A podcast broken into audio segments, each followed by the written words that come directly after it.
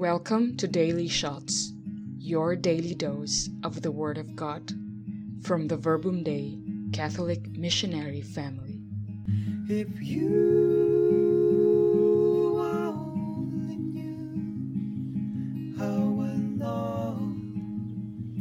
to be near you.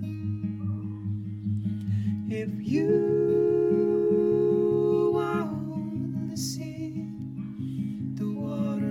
thirsty for the thirsty.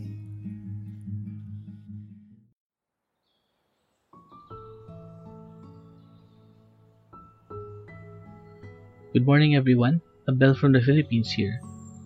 Today, we celebrate the feast of the Apostle Saint Bartholomew.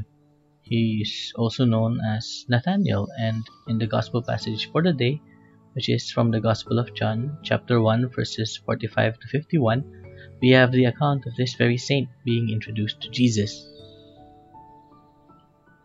Philip found Nathanael and told him, We have found the one about whom Moses wrote in the law and also the prophets, Jesus, son of Joseph from Nazareth.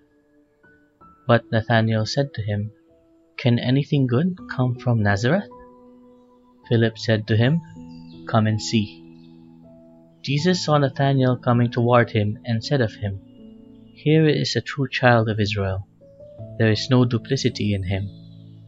Nathanael said to him, How do you know me?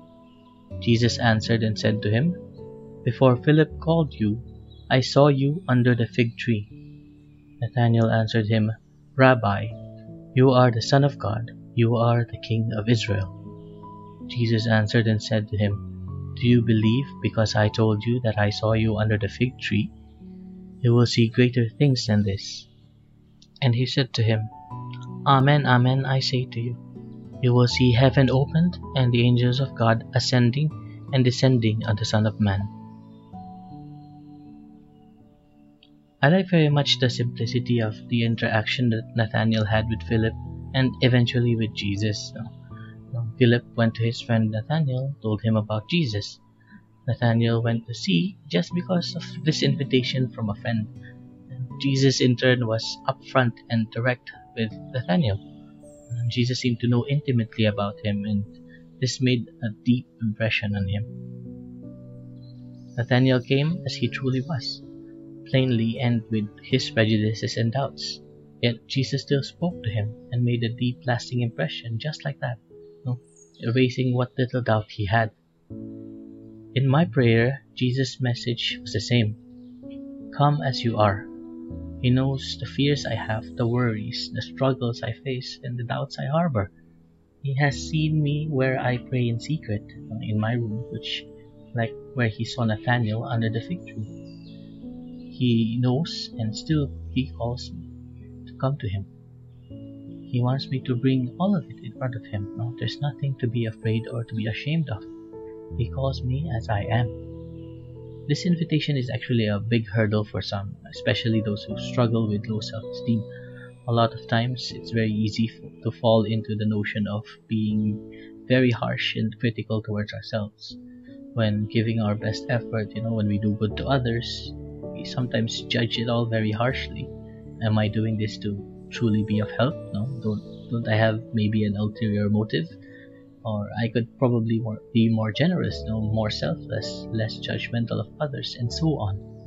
Uh, for me, this challenge is it's very real, and even with regards to my spiritual life, you know, volunteering to help often comes with this constant questioning of my motivations for it all Sharing my thoughts and prayers is accompanied by a constant second guessing and many doubts and worries. Uh, even in praying, I have found myself wrestling with the idea that maybe I am being selfish as I pray.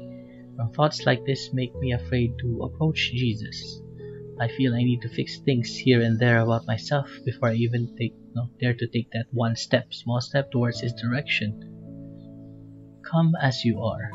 Uh, in my prayer, I was reminded that really that's really all that mattered to go to god sure there are all these things that i struggle and have difficulty with but by overthinking it no by stopping myself i was stopping myself from the best thing to help me no to help me with all no god's loving grace Jesus is, invites me to come as I am because he knows he can help me. Know? And he knows where I needed to be helped. He can love me the way I needed to be loved. He doesn't overlook my shortcomings or, you know, ma- magically just waves away the struggles. They are still there. But by coming to Him as I am, He can empower me to be able to face all of these as He planned for me. And I hope you too can find it in yourself to come as you are. Be it for you, or be it if you are currently full of worries and woes in this pandemic, or if you are perfectly content and happy, you know, Jesus is inviting you to, to bring it all with Him, to Him, to share all you are with Him. Let's pray for this grace of courage to truly take those steps, to come as we each are.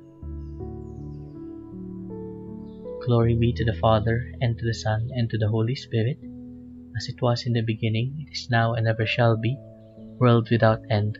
Amen.